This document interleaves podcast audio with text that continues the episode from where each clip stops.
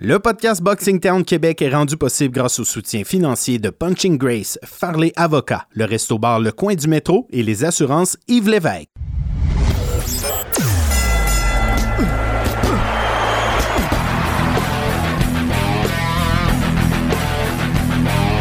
Vous écoutez le podcast Boxing Town Québec.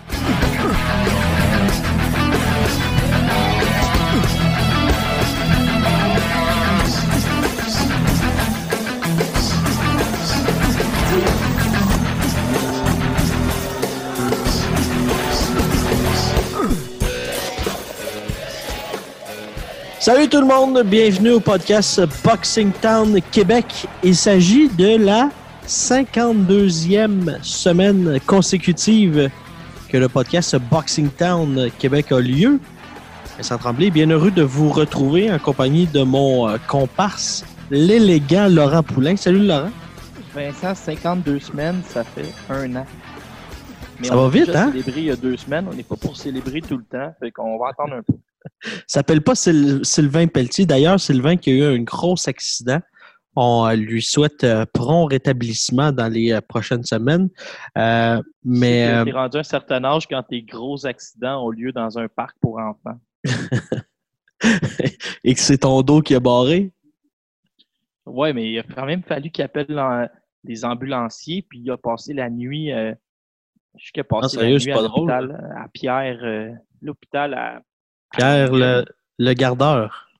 Ça? Euh, Pierre, ouais, je sais pas, mais Pierre Boucher. nous, Pierre on- Boucher. Pierre Boucher, puis on- c'est- nous autres, on lui a même offert, parce qu'on revenait de Saint-Jean, on lui a offert d'aller porter des petites sandwichs, mais il était correct. Il avait mangé le jello mou euh, de l'hôpital. Il était, il était dans le corridor avec la jaquette installée à l'envers. Tu connais euh, Sylvain Pelletier. Ah, Celle-là est bonne. Euh, Laurent, hier, tu as vécu euh, une belle soirée de boxe. Au, euh, C'était à Saint-Jean-sur-le-Richelieu. On est quelques minutes après la victoire de Jean-Michel Poulain. Victoire au quatrième round, KO, un coup au corps. On est avec euh, quelqu'un qui a vu le combat de très près, dans le coin. C'était un homme de coin. Kenny Chéry, tes premières ex- euh, impressions? Euh, écoute, euh, faut donner à César ce qui se revient à César? Bolivar, il a dit qu'il allait revenir pour mieux préparer pour la revanche. Ça a été le Kuka, mais Jean-Michel, faut pas l'oublier, c'est- c'est un ancien champion canadien chez les amateurs. C'est un gars qui est meilleur techniquement, plus athlétique. Il a fait son travail. Il a bien géré le combat, il été intelligent. Et euh, le résultat a été sans équivoque. Bolivar a dit que ça se finirait au troisième ou au quatrième. Malheureusement, ça n'a pas fini en sa faveur. Euh, la claque au corps, est-ce que c'est quelque chose qu'on avait préparé à l'entraînement, quelque chose qu'on avait vu? Moi, je pourrais pas dire pour toi parce que moi, j'ai assisté Jean-Michel en sparring, mais avec Jesse, c'est pas moi qui peux complémenter. Mais il y a une chose qui est sûre, Howard et, Howard et Jesse dans le, dans le coin ont vu l'ouverture au corps, ont commencé à, la- à le caler, puis au quatrième round, ça a commencé à rentrer flush. Il a seté ses coups et il a été très efficace. Rien de plus dangereux qu'un poulain, t'es d'accord? Totalement, inquiétez-vous pas, un poulain, c'est extrêmement dangereux. Merci Kenny, pour continuer à te suivre. Merci beaucoup, merci à Boxing Town, à la prochaine. Parle-nous justement de, de comment tu as vécu ce- ces, ces moments, ces rencontres exceptionnelles. Oui, mais dit exceptionnel, puis pour vrai, je suis pas totalement en désaccord. Le gars-là, originalement, devait avoir lieu au stade du Pont-Ford. Fait que là, t'imagines une salle, mettons, de 1000 personnes. Ouais. À quatre jours, on transfère dans une salle de 2000.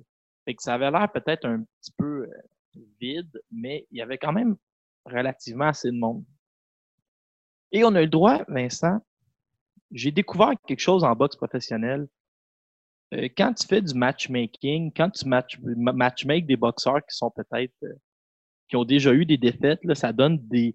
Souvent, c'est plus facile d'aller chercher des adversaires, puis ça donne des bons combats. En ouverture de gala, on a eu le droit à Kevin Menoche. Euh, Vincent, tu es toujours là? Oui, Kevin Menoche, qui euh, c'est un joueur de baseball aussi, hein?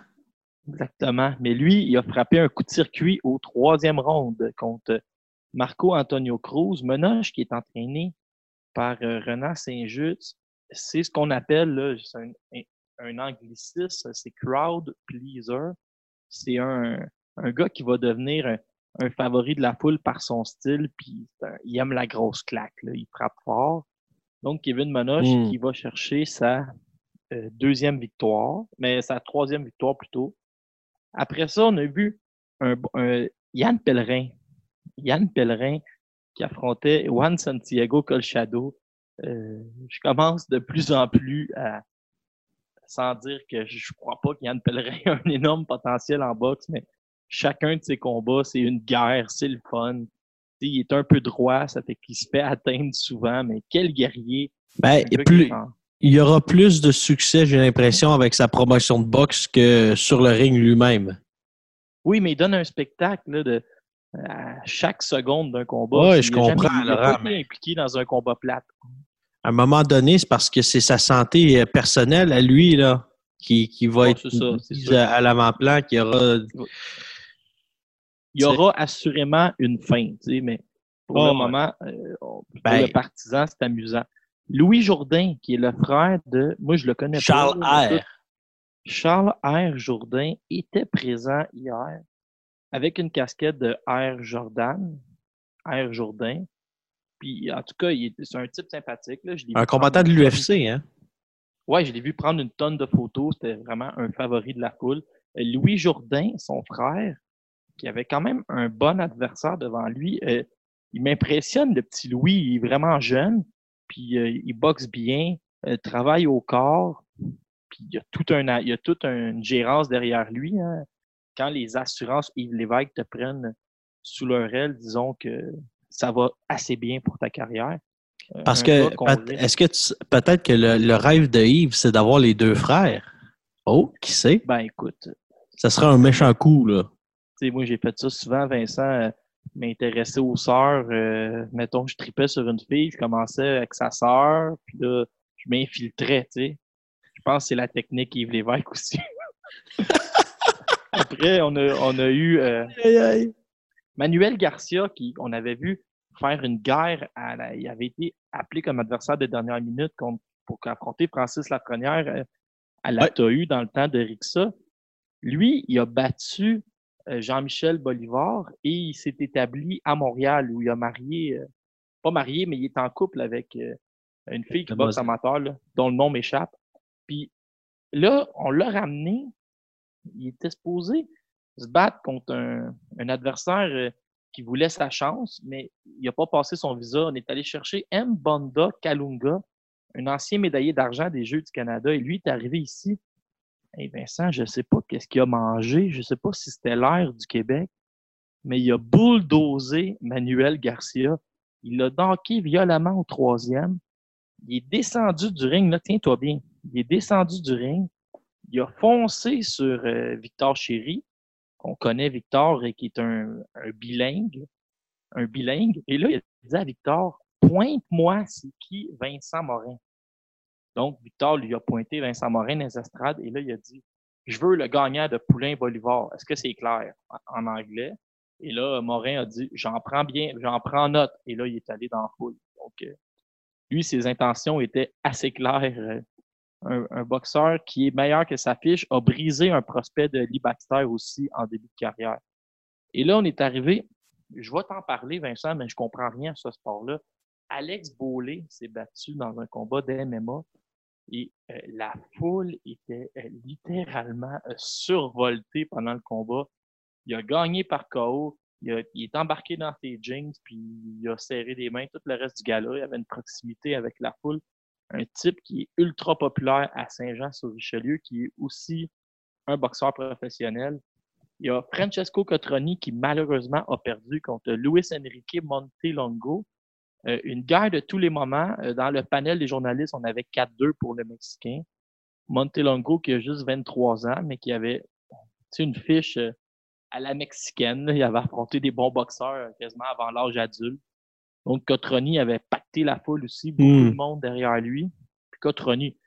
Ben, ça a toujours été le cas, hein? commencé la soirée à 12-9, il l'a fini à 12-10. Ben, sais-tu qu'est-ce qui m'a fait rire avec Cotroni? C'est qu'il était assis à, sa, à la table avec ses amis quasiment jusqu'à la dernière minute où il est allé mettre ses shirts puis il est allé boxer un, un bon col bleu et j'entendais les gens dans la foule dire, tu sais, Frank, il travaille pour, euh, il travaille pour un, un contremaître, je pense, mais il fait vraiment beaucoup d'heures dans les dernières semaines.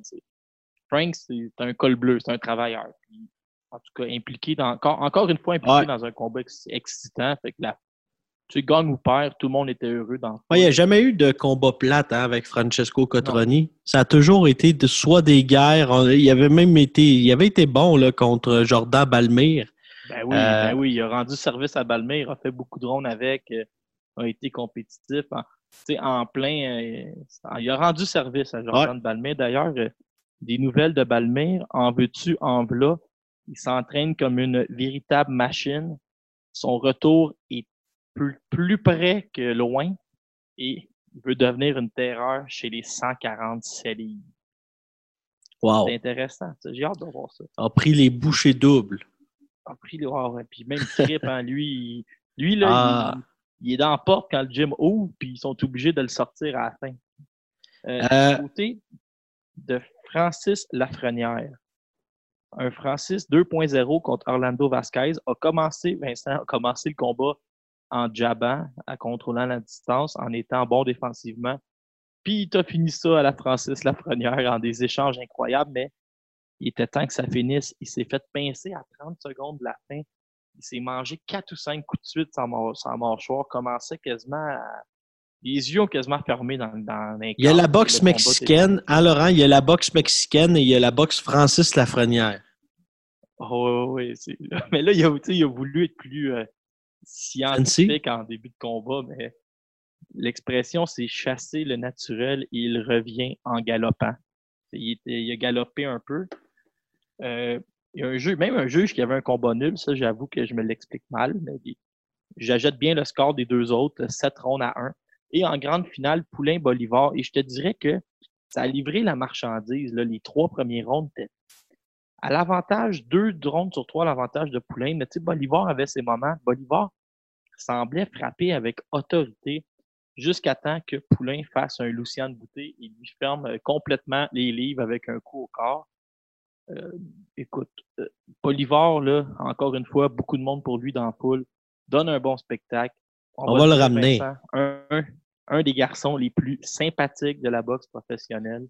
Ouais. Donc oui, il va être ramené. Puis, euh, tu sais, je me suis permis une petite boutade parce que j'ai croisé la, la conjointe de Jean-Michel Bolivar, qui, qui est très jolie. Puis je lui ai dit, euh, Jean-Michel, il a perdu, mais il part avec toi. Fait que pour, dans ma tête, c'est lui le gagnant. Vincent, c'était le moment cute euh, du podcast. hein? Ben, on aura le moment euh, humain plus tard au podcast de cette Ouais, on semaine, a mais décidé qu'après un an, tu devenais un, un être humain sensible. Les rôles commencent à changer. Euh, Laurent, les combats du week-end, Yui Fury, Fury qui euh, ça n'a pas été euh, difficile contre Chris Norad. tu vas voir que les, les trois ou quatre combats là, que- qu'on a, qu'on a décidé de parler en premier, là, dans notre, parce que les gens ne savent pas, on a des réunions de pré-production qui peuvent durer parfois même sur- s'étaler sur deux jours. Euh, le premier combat, Euh, Chris Norad, qui je crois vient de- des Maritimes. Ouais. Je pense qu'il vient du Nouveau-Brunswick. Perdu au deuxième round contre Yugi Fury. Et je disais beaucoup sur Internet, quel combat inutile. Ça, c'est toujours Ben. facile à dire après, mais Chris Norad, il est 17-1. Sa seule défaite est contre Fury. Moi, je à le voir sur le, le marché canadien. Pourquoi pas euh, contre Simon Kane un jour ou contre euh, Ah ouais. Dylan Carmen. Alex Delmagani, qui est aussi sous contrat euh, au Canada, a gagné son combat. Et euh, c'est ça. Savannah Marshall était sur la même carte, euh, une terreur chez les amateurs.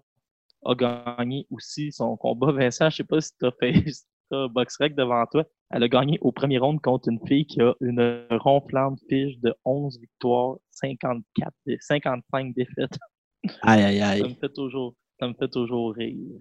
Euh, Laurent, il y, a, il y a eu aussi euh, Michael Hunter en fin de semaine qui s'est battu. Michael Hunter, c'est un, un 200 livres qui est monté chez les poids et ça va très bien depuis qu'il est monté chez les poids lourds. Tu sais, il, est seul- il est seulement 6 pieds 2, mais il me fait penser un peu à, à Oscar ou à un Brian Jennings plus jeune. Quand tu mesures 6 pieds 2 ou 6 pieds 3 chez les lourds, arrange-toi donc pour être ultra athlétique puis les déplacements. Lui, Michael Hunter, il a tout ça. Il a gagné ses cinq combats, cinq combats de suite depuis sa défaite, où il n'avait pas si mal paru contre Alexander Usyk. Et hier, là, il a défoncé Fabio Maldonado, qui avait fait la limite avec Rivas et qui Mm. avait gagné quatre rondes contre Alexander Teslenko. Mais là, Vincent, je vais te faire rire. Ils nous ont présenté le punch stat à la fin du combat. Et je te laisse tenter de deviner. Euh, je, vais te, je vais te donner un indice. Fabio Maldonado a lancé deux coups en, tr- en- sur le 4 minutes 40 qui était sur le ring. Combien en a-t-il réussi sur les deux? Un. Aucun. Il a fini la soirée 0 en 2, mais ils ont fait euh, une grosse infographie, fait que ça m'a fait euh, ça m'a bien fait sourire. Ah, ils n'ont pas le choix, Laurent. Ça fait Gros partie... statement pour Michael Hunter. Michael Hunter, lui, a été éliminé des, Jeux Olympiques en faisant un match nul contre Arthur Beterbiev, mais chez les Olympiques, il faut que tu en choisisses un des deux et les juges avaient choisi Beterbiev. Il y avait les, les juges qui n'avaient que deux yeux pour euh, M. Peterpiev lors de ce Voilà. combat. Euh, Philippe Ergovitch, Philippe Ergovitch, là, c'est. c'est- Vincent, j'utiliserais le mot euh, c'est un monstre. 8-0 pour le Croate. on l'utilise souvent ces temps-ci. Là. Ouais, ouais, ben moi, ben, à matin, je lisais un, un article sur les internets et il dit, il- le- le- l'auteur se posait la question suivante. Euh, La nouvelle vague, là, Philippe, on parle de Philippe Ergovic, Michael Hunter, je le mettrais peut-être là-dedans, Arslanbek Makhmoudov, Eva Jagba, Daniel Dubois. Lui, il se posait la question, l'auteur, est-ce que la boxe poids lourd, point de vue relève, est la plus forte qu'elle a jamais été? Puis euh, je vous laisse réfléchir à ça, mais. Ah oui, les 50 premiers là, sont dans le monde dans- chez les lourds. C'est exceptionnel. Mais il y a beaucoup de comme 26, 27 ans et moins qui sont euh, avec des, des potentiels incroyables de Ouais. monter vraiment. Ah, c'est c'est impressionnant. Là, Ergovic, regarde, regarde ce qu'on fait avec. À son sixième combat, il affronte Amir Mansour. Il passe au troisième. À son septième combat, Kevin Johnson au juge. Et là, il affronte Grégory Corbin. Il knock en partant en une minute. C'est impressionnant. Le gars, il a 26 ans, médaille de bronze olympique, et il s'entraîne avec le légendaire Pedro que, je sais pas, je sais pas euh, c'est quoi son plafond de potentiel, mais lui, réellement parti pour la gloire. Également, euh, Laurent, il y a eu euh, ton euh, favori? Non. Euh, Osé Pedraza qui, qui est de retour. Après en avoir Ouais. mangé une pas pire. Ouais, mais tu sais, il a mangé une pas pire, mais quand tu résistes à Vasil Lomachenko, ben, c'est quasiment une victoire. Tu sais, il n'est pas tombé. On va lui donner ça. Et là, il a Ouais. gagné hier contre Inez Antonio Lozada euh, Lopez, qui est le type qui avait brisé euh, Félix Verdejo. Donc, euh, gros, gros fait d'armes d'avoir brisé Verdejo mais ça n'a pas passé contre José Pedraza. Pedraza qui est un bon boxeur, un gaucher, euh, surnommé le sniper. 26-2, mais ses défaites sont survenues. Gervonta Davis, Vasily Lomachenko. Il y a, il y a plus gênant, Vincent, comme défaite. Donc, euh, il y a 30 Ouais. ans, vient de Porto Rico, devrait être capable de retourner en championnat du monde un jour. Devin Haney maintenant. Devin Haney, déjà, déjà hier en grande finale sur euh, Dazone, signé avec Eddie Hearn. Vincent, il vient d'avoir 20 ans. Il est 22 Ah, il est 0. jeune. Il s'est entraîné avec euh, Roger Mayweather, plus jeune. Je sais pas, lui. Lui, c'est peut-être euh, l'ultime prospect. Je sais pas qui, qui va pouvoir l'arrêter. Puis, si tu regardes, tu vas me dire, il est 22-0. euh, Il s'est affronté personne. Il, il, il au Mexique, il avait 16 ans. Mais, ses quatre derniers combats, c'est Mason Menard qui était 33-2, un vétéran. C'est Juan Carlos Burgos qui a été champion du monde pendant plus de deux ans. Il était 33-2. C'est Xolizani Ndongeni qui était 25-0 le russe, euh, le chinois. Puis là, hier, c'est Antonio Moran qui était 24-3, c'est équipe. depuis quatre combats, là, c'est des oppositions, c'est des gars qui ont déjà été classés ou qui ont déjà même été euh, champions ou qui se sont battus en championnat du monde. C'est, ça n'a aucun bon sens pour un gars de 20 ans. C'est l'ultime prospect. Puis, je sais pas. Je sais pas que. Je pense, je vais te dire, je, là, je suis assommé, je pense que dans 5 ans, on va payer 125$ euh, pour le voir en pay-per-view. Euh, Laurent, tu sais que c'est pas 2019 n'est pas l'année des de la famille Trout. Mike Trout euh, qui frappe à peine pour 281. Euh, Et euh, maintenant, Austin qui fait un match nul. On peut pas dire que c'est leur année. C'est bon quand tu fais pas 40 millions. Moi et toi, ça serait parfait, mais. Tu peux faire une assez belle carrière avec 281 de moyenne. mais Austin Trout, rarement tu as vu un, combat, un boxeur impliqué dans autant de combats serrés où il perd. Alors, je vais te nommer les noms là, parce que j'ai ouvert mon box rec. Il a battu Miguel Cotto. Après ça, perd contre Saúl Alvarez. Il y a un juge qui a 115-112. Tu sais, c'est pas, pas trop gênant. Perd contre Iris Landy Lara. Celle-là, il l'avait perdu solide. Mais Jermel Charlot, il y a un juge à 115-113. Germel Charlot, il perd une majority decision. Jared Hurd, très serré avant de se faire arrêter au dixième. Et là, il fait un combat nul avec Terrell Gaucha. Tu sais, c'est un 31-5 qui pourrait être 33-3, euh, mettons. Tu sais, un gars qui est ultra compétitif, s'est battu en championnat du monde une tonne de fois, mais ne gagne pas.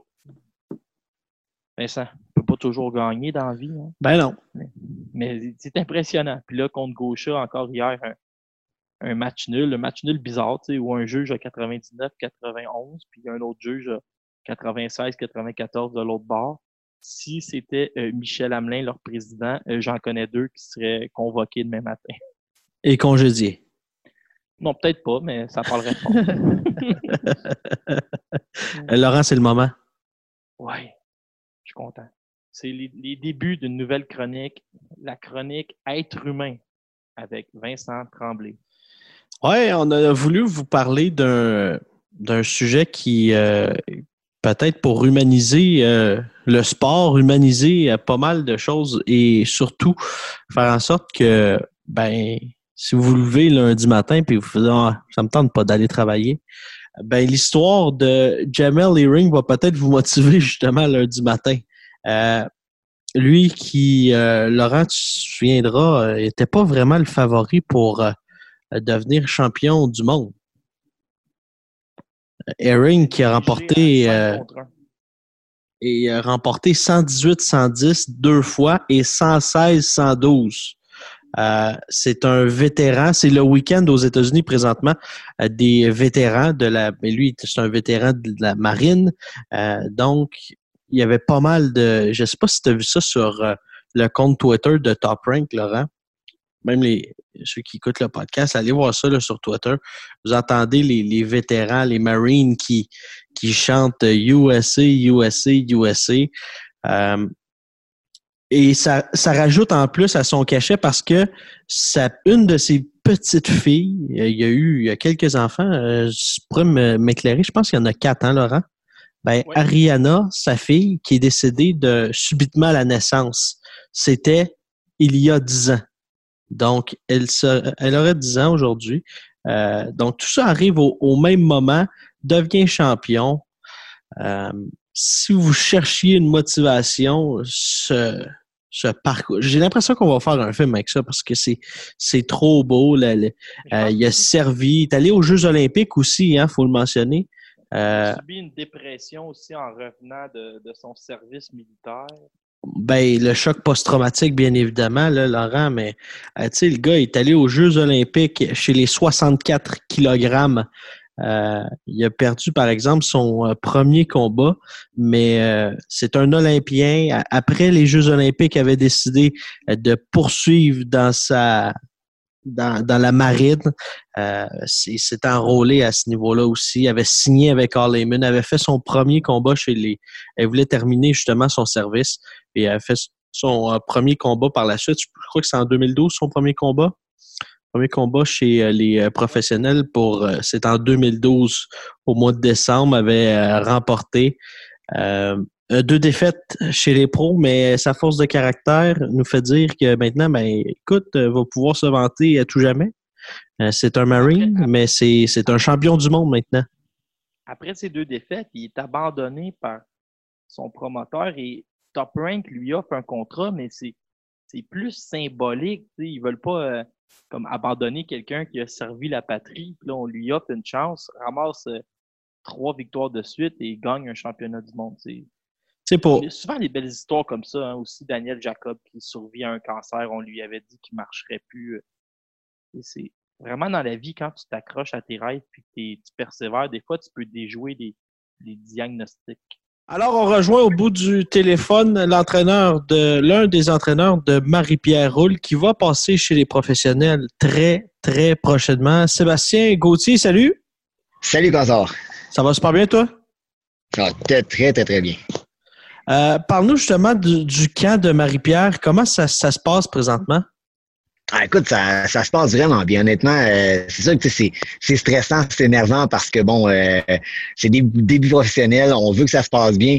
On veut qu'elle ait du plaisir. Tu sais, euh, Marie-Pierre, écoute, elle travaille à tous les jours. Elle fait beaucoup d'heures comme thérapeute, mais aussi aussi comme athlète le soir. Donc, tu sais, c'est, une double carrière, c'est une double vie. De passer chez les professionnels, ben, tu sais, c'est pour vivre le, ce rêve-là. C'est de profiter du moment. Puis on, s'améliore de combat en combat, de ronde en ronde, puis c'est un peu l'objectif. On veut dans le entraînement qu'elle continue à s'améliorer puis à progresser. Donc, ça se passe bien. Tu me disais tout à l'heure que c'est important pour toi justement que, euh, que tu t'entraînes, que tu cours avec euh, euh, tes, tes, boxeurs ou tes boxeuses. C'est quelque chose que tu as pris d'un des grands entraîneurs. Parle-moi justement pourquoi fais-tu ça? Ben écoute, euh, c'est sûr que je veux rester en forme. tout le temps, si tu es en forme, ben, tes réactions sont meilleures, tu, euh, tu, gardes ton instinct, tu, tu restes un peu dans, dans, dans, l'action. Fait que c'est sûr que j'aime ça. Moi, j'ai la chance de courir avec tous mes athlètes euh, les lundis au gymnase. Puis, puis quand j'ai la chance, j'en profite de, de travailler avec eux, de m'entraîner, de rester proche de l'action. Puis écoute, je prends ça de Stéphane Larouche. Parce que je veux pas quand Stéphane Larouche puis Lucien Bouté s'entraînaient pour un combat, euh, Stéphane s'entraînait et souffrait aussi. Puis euh, souvent, il se mettait une limite de poids à respecter pour justement euh, souffrir avec Lucian parce que Lucian avait une grosse perte de poids à faire quand même. Donc, euh, moi, je trouvais ça admirable. Puis, puis ça, ça paraissait justement que l'entraîneur, ben, il faisait son travail, il restait tout le temps plus, plus, précis, plus incisif dans ses, dans, ses demandes parce que lui aussi faisait un travail. Fait que je trouvais ça inspirant, je trouvais ça brillant, puis j'aime m'entraîner aussi. À quoi tu t'attends de son adversaire euh, Maria Guadalupe Duran? Ben écoute, euh, c'est une boxeuse qui a boxé dans des poids plus légers euh, chez les amateurs. Donc c'est sûr que au niveau, au niveau de la vitesse de son rythme, ça devrait être quand même plus, plus intense que ce qu'on est habitué de voir chez, chez les 147 livres. maintenant, à un monde de poids, donc, je ne m'attends pas à ce qu'elle soit si, euh, si forte musculairement, disons, euh, si massive, si euh, aussi puissante que Marie-Pierre. Donc, c'est sûr que je m'attends à ce qu'il y ait un gros rythme. C'est du deux minutes. On, veut profiter de chaque seconde. On veut s'assurer de gagner. Écoute, chaque 10 secondes de, de, chaque ronde, si on peut le gagner, ben c'est comme ça qu'on va gagner une décision ou ben qu'on va créer l'ouverture pour passer un KO. Donc, écoute, je m'attends à quelque chose d'intense toi qui la connais bien, quelle est la plus grande force de Marie-Pierre Houd? Ah, écoute, euh, moi, je vais dire son cœur. Écoute, son cœur, parce que euh, moi, je, je l'ai connu, je l'ai encouragé, euh, alors que sa carrière n'allait pas vraiment bien. je la voyais souvent se battre, travailler fort, mais, mais écoute, tu voyais qu'avant le combat, elle avait peur, elle avait pas, elle avait pas confiance. Elle se demandait pourquoi elle faisait encore ça. Puis, puis écoute, j'ai commencé à travailler avec elle, puis je, je, le vois, là, écoute, l'acharnement, le courage qu'elle a de, de, tout le temps pousser un peu plus fort, de, d'aller mettre les gants avec les meilleurs, parce que tu sais, euh, à tour professionnel, c'est correct, mais elle travaille avec les meilleures boxeuses que, que le Canada produit. Tu sais, elle, a eu la chance de travailler beaucoup avec Marie-Ève Dicker, elle travaille beaucoup avec Myriam Da Silva. On n'a pas eu la chance de travailler avec Sarah Kelly encore, malheureusement, mais je veux dire, on a, on appréhende ce moment-là parce que Sarah, c'est une top 3 mondiale. C'est une fille qui vient de gagner maintenant à 152 livres. on a eu la chance de mettre les gains aussi de Marie-Jeanne Parent. C'est des filles qui, auparavant, ben, c'est pour, pour eux autres de travailler avec Marie-Pierre, c'était pas intéressant. Puis là, ça l'est, puis euh, ils, ils, trouvent leur bénéfice, puis Marie-Pierre aussi continue à s'améliorer dans, dans ce sparring-là. Donc, c'est, écoute, le courage, la volonté, puis, puis une force de frappe vraiment intéressante. Sébastien, quelles sont les étapes que vous voulez faire avec Marie-Pierre? Parce que j'imagine que vous voulez l'amener vers un combat de championnat du monde, mais pas, pas maintenant, pas tout de suite. Il y aura son premier combat. Ce sera quoi les étapes pour Marie-Pierre Roule?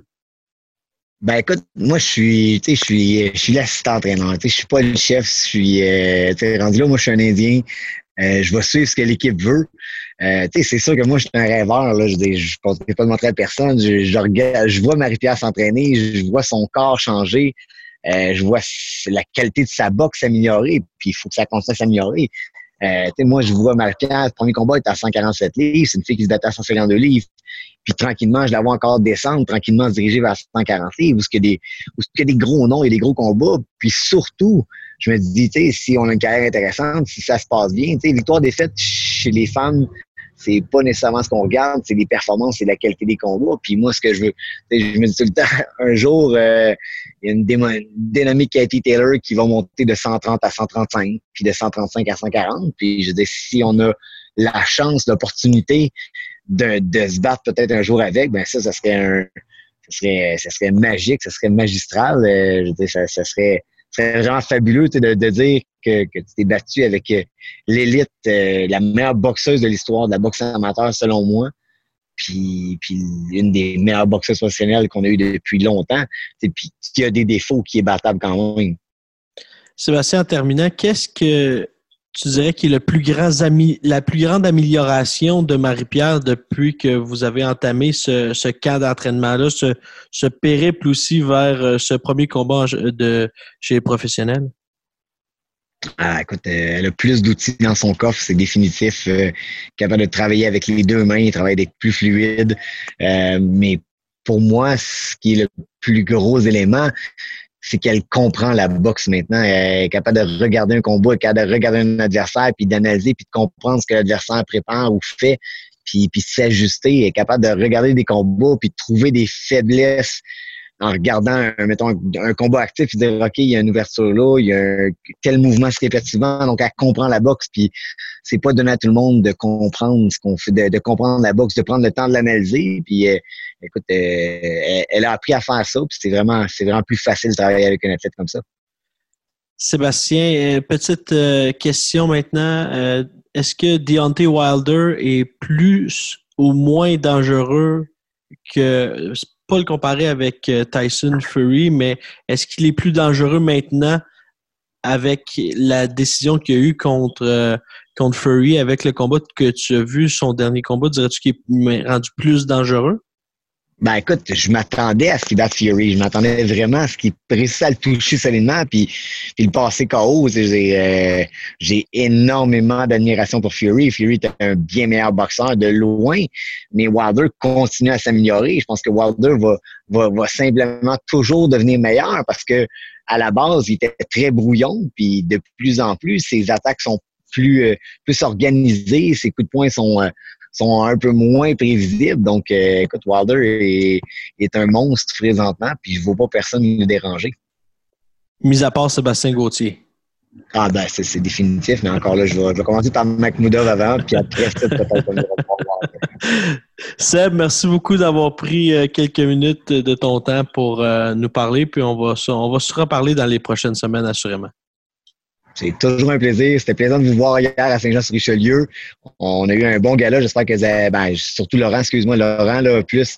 Euh, j'espère que tu as eu une belle soirée. On a eu la chance de voir un gala avec un nouveau promoteur, puis on veut encourager justement les nouveaux promoteurs qui vont s'enfuir dans l'aventure. C'est pas facile, mais, euh, mais Yann Pellerin a un plan. Puis écoute, moi, je vais je vais supporter parce que c'est bon de voir de la boxe locale aussi. Alors euh, voilà, c'était Sébastien Gauthier, l'un des entraîneurs. J'allais dire l'entraîneur-chef, mais c'est l'entraîneur adjoint. L'entraîneur-chef, c'est Jean Jouski, me semble. Euh, donc, ce sera à suivre les euh, débuts chez les professionnels pour Marie-Pierre Roule. Laurent, c'est avant de, poursuivre justement et de terminer l'émission et le podcast de cette semaine. Il y a Keith Turman contre Manny Pacquiao c'est, ça va être bon, hein, ce combat-là. Je sais pas si tu as vu ça, mais Manny Pacquiao à l'entraînement, moi, je mets, je mets 20 dollars. 20 sur Hein? mon, sur Manny. Je sais pas si t'as vu, Keith Thurman, il a dit euh, si je perds un round, euh, je pense que je me promène tout nu pour le reste de l'année. Ben, qui se promènera tout nu tout le reste de l'année, C'est sûr tu qu'il va perdre un round, là.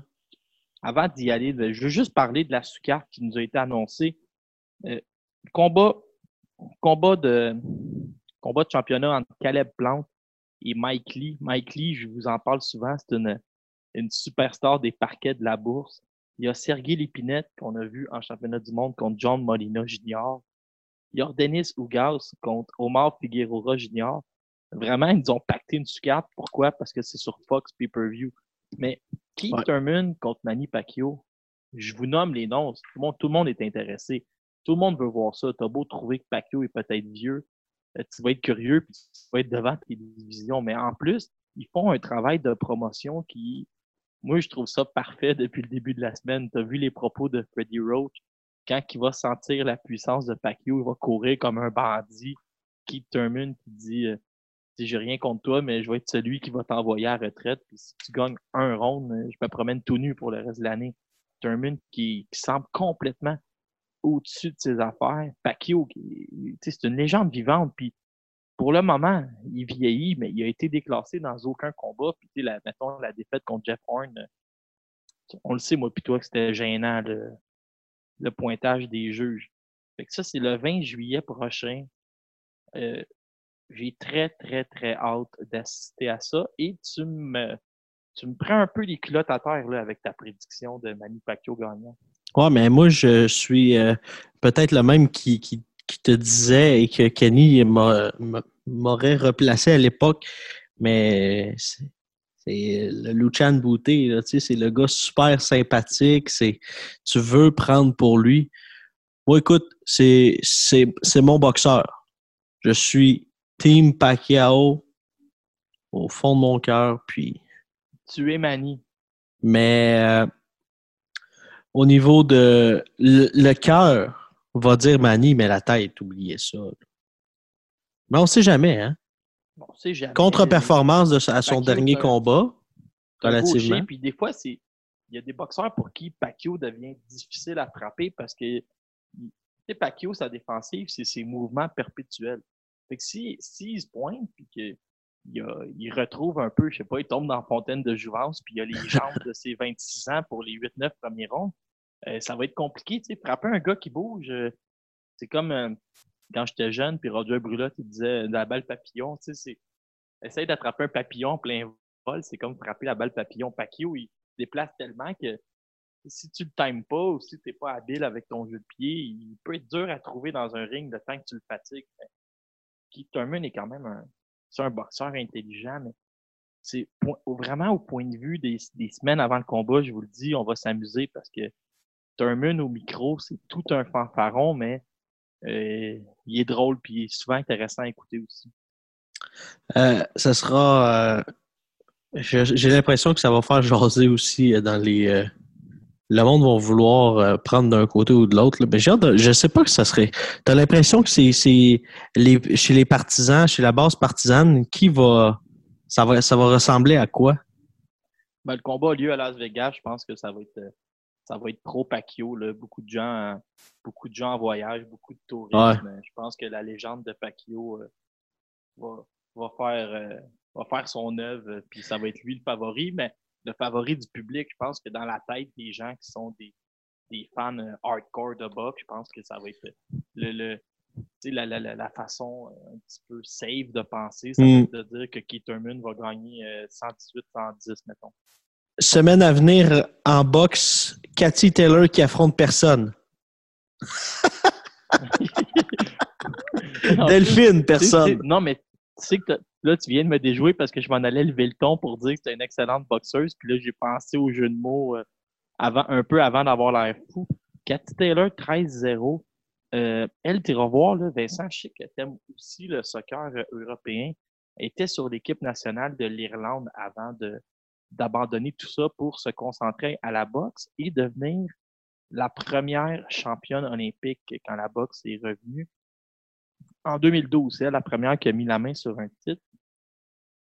Écoute, elle est championne euh, IBF, WBA, WBC, WBO. Une autre qui a fait. Euh, non, c'est pas championne. C'est toutes ces ceintures-là vont être en jeu. Elle affronte la fille qui est championne, Delphine, Delphine Person. Écoute, je la connais pas vraiment, mais elle a une fiche de 43-1. C'est une Belge de 34 ans. Et quand tu regardes sa fiche, ben, c'est un peu ça la boxe féminine. Là, ça semble un peu gonflé, mais c'est de loin la meilleure adversaire que Cathy Taylor va avoir devant elle. Cathy Taylor qui est signée par Eddie Hearn et qui euh, est déjà en train de devenir euh, une véritable superstar. Il y a aussi, euh, ça s'en vient hein, très rapidement, ce- ce- ces deux combats. Callum Smith, Callum Smith contre Hassan Endam. J'adore notre cousin français, là, mais on a vu une dame aller six fois au tapis contre euh, Peter Quillin à l'époque, quatre fois au tapis contre euh, euh, notre, notre, notre David Lemieux, parce que Vincent, C'est le c'est à note. nous. C'est à nous. Et tout ça, je te parle chez les 160 livres. Là, il s'en va affronter euh, euh, Callum Smith. C'est son premier combat à- chez les 168 livres. À son dernier combat, il a gagné une majority decision contre Martin Murray. Recule le combat avant, il se fait knocker violemment par Ryoto Murata qui pèse 158 livres à la pesée. Là, il va affronter Callum Smith qui est chez les 168 livres, qui frappe comme un train et il a été choisi un peu à la dernière minute. Je sais pas si ça fait 10 jours que ce combat-là est annoncé. Euh, je pense qu'on. Euh, ben, je pense pas. Là. Je suis certain que c'est vraiment du matchmaking. euh, pas dire douillet, mais c'est vraiment pour faire bien paraître euh, Callum Smith qui devrait tôt ou tard euh, ramasser à sa même dame euh, sa marboulette. Puis c'est les débuts de Callum Smith. Ben, je pense, je sais pas si c'est ses débuts en sol américain, mais c'est assurément euh, ses débuts dans un aussi gros Ouais. combat aux États-Unis. Et euh, Laurent, moi, je vais euh, samedi prochain, je vais célébrer avec du poulet frit le combat entre Andy Ruiz et, et Anthony Joshua. Mais il faut pas tomber dans le piège de regarder les photos d'Andy Ruiz. de- Ah non, non, c'est un boxeur excessivement athlétique, là. Ah, il a les mains vives euh, comparativement à son physique. Euh, Il, il frappe fort, mais ça- risque d'être euh, ça risque d'être trop, là, Anthony Joshua. Pour Quel lui. round, selon toi? Mais moi, j'ai l'impression que Ruiz, il peut faire la limite. Je pense qu'on va vivre cinq ou six rondes. Mais Ah ouais? Ouais, ouais, peu? mais. Ouais. Parce que, les- les- la force musculaire de Joshua va, va vraiment causer du trouble à Ruiz, mais, mais Andy Ruiz, c'est quand même un boxeur qui est capable de se déplacer, qui frappe fort. Le temps que ça va durer, on va s'amuser beaucoup. là. Mais je voulais juste te dire aussi euh, l'entièreté de la carte. Il y a, je sais pas s'il y a moyen d'écouter ça au complet, mais il y a Chris Algieri contre euh, Tommy Coyle. Il y a Josh Kelly qui va affronter Josh Kelly qui est 9-0, qui est un des gars qui résistait à Lomachenko chez les amateurs.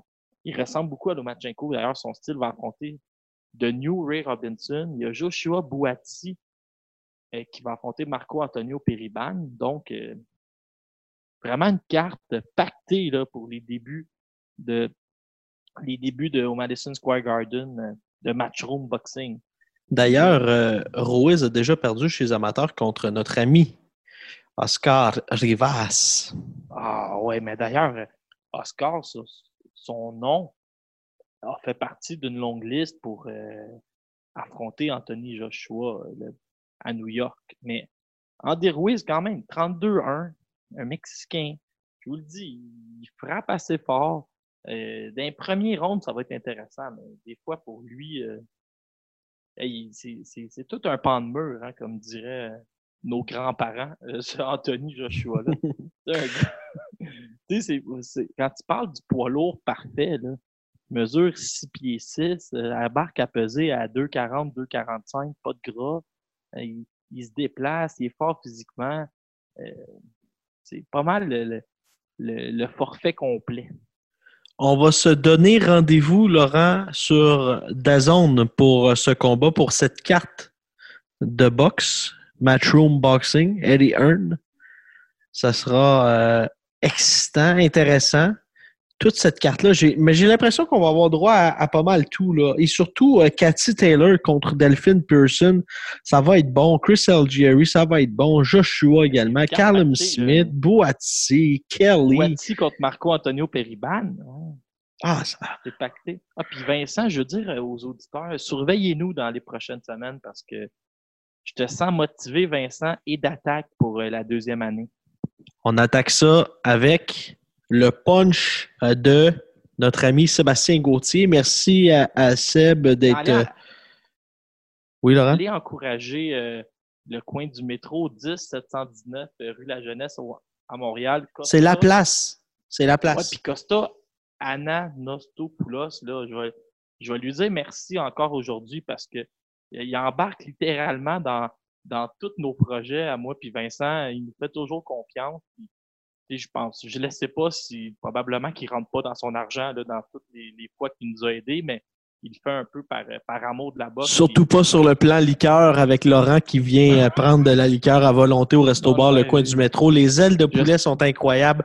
La poutine est bonne. La pizza, est... il n'y a rien qui est pas bon sur le menu. Seule affaire qui est Ah, pas non, bon, c'est quand moi puis Laurent, on est là puis on mange tout ce qu'il y a sur le menu. Non, mais vraiment, encore une fois, euh, merci Costa, t'embarques dans, dans tous nos projets. Puis un jour, euh, quand moi puis Vincent on va être rendu au sommet euh, des médias sportifs, on t'oubliera pas. Sur ce, à la semaine prochaine.